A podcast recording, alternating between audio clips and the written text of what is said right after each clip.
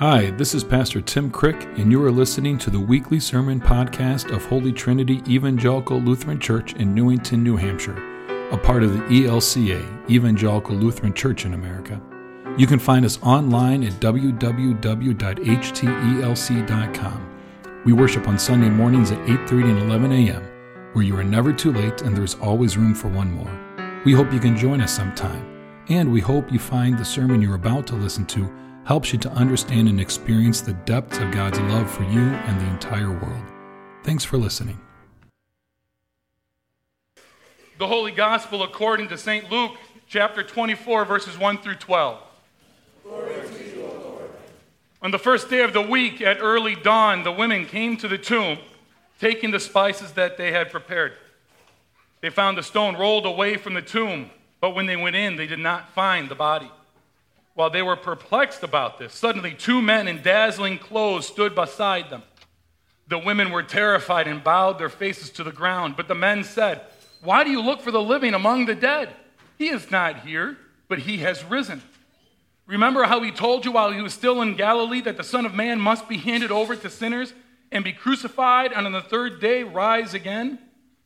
Then they remembered his words and returning from the tomb, they told all this to the eleven and to all the rest. Now it was Mary Magdalene, Joanna, Mary, the mother of James, and the other women who with them who told this to the apostles. But these words seemed to them an idle tale, and they did not believe them. But Peter got up and ran to the tomb. Stooping and looking in, he saw the linen cloths by themselves. Then he went home, amazed at what had happened. The gospel of the Lord. You, may be seated.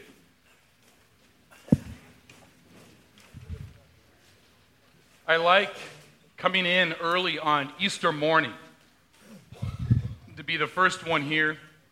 It's still kind of dark outside. The sanctuary is still dark before I turn on the lights.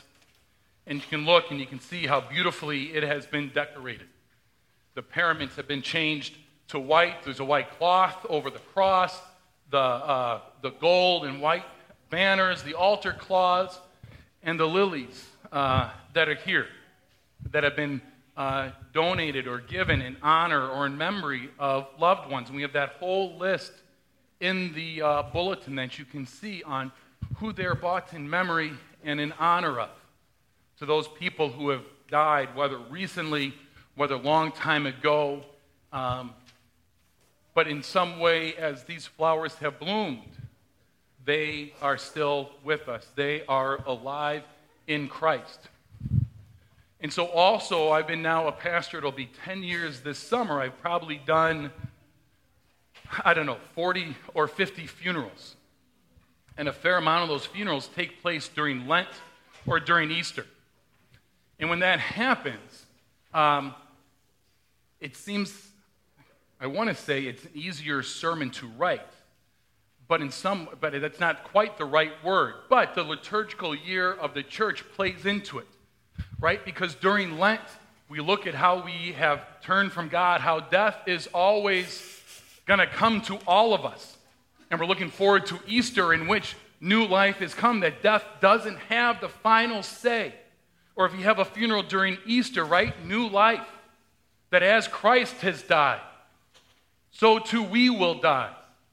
And as Christ lives, so too will we live. That is such a predominant Easter message that we come here to proclaim this morning. Christ is risen. He is risen indeed. Alleluia, right?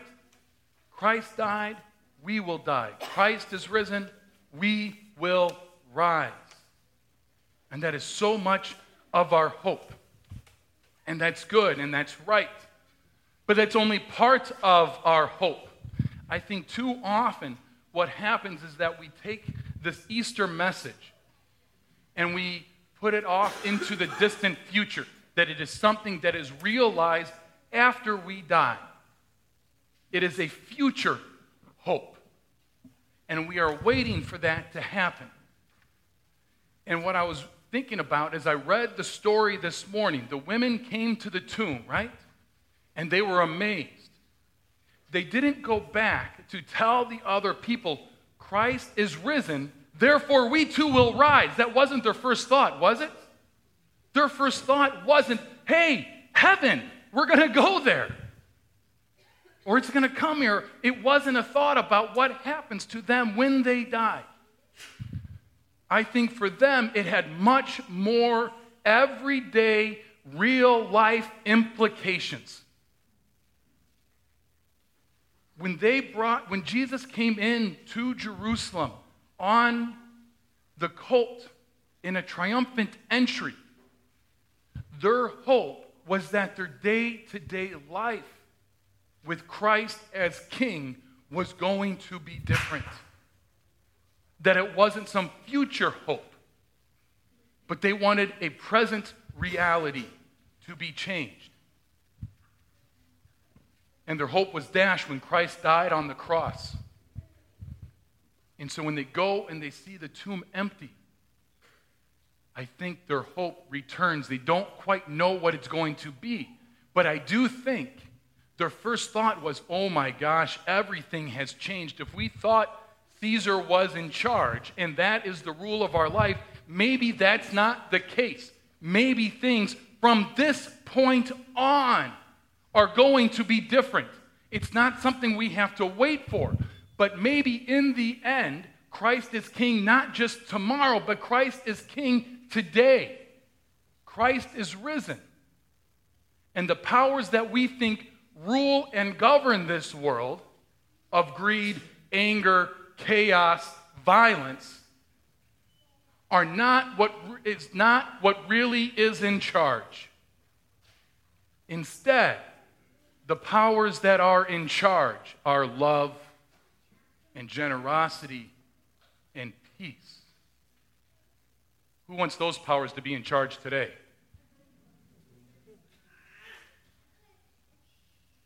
Our Easter message is not isn't only one for a future that has yet to arrive, but it's for that future that's going to arrive to somehow be present in our world today. That we live now as people of hope and of love and of peace and of generosity.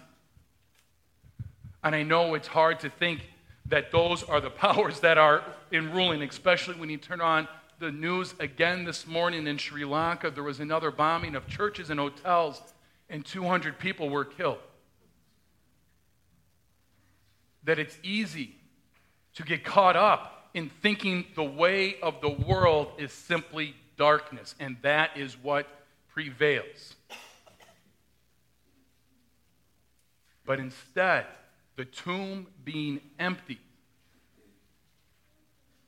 lets us know that the powers that truly prevail are not ones of darkness. Those are just blimps trying to break through. But the true power comes from God revealed in Christ in the empty tomb that love wins, generosity wins, peace wins. And that is our hope today, tomorrow, every day that is to come. Not just what happens when we die, that we get to be with Christ. For if that is the only thing that we hang our hope on, then we're just biding time now, right? Then we're just, well, Let's wait for the future date and just hunker down in fear. Let's just guard ourselves. Let's just protect ourselves. Let's build up a wall around us, make sure nobody can in- infect us, right? That's not happening today at all, though, is it? Instead, we're people of hope and love and peace that says the real way the world works, the powers that rule are revealed in Christ that love prevails, hope prevails, justice prevails, generosity prevails. So when we celebrate Easter, we remember those who have died, that live with Christ in some new way. We give thanks for when we die, we will live with Christ in some new way.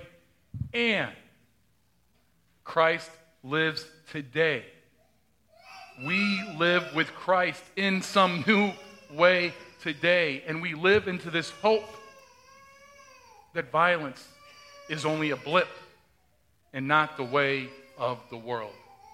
Love is. Amen. That's the sermon for this week. We hope from it you learned a bit more about God's love for you and the world. Please subscribe and rate our podcast to help us be found by and reach more people. Thanks for listening, and don't forget, you are loved.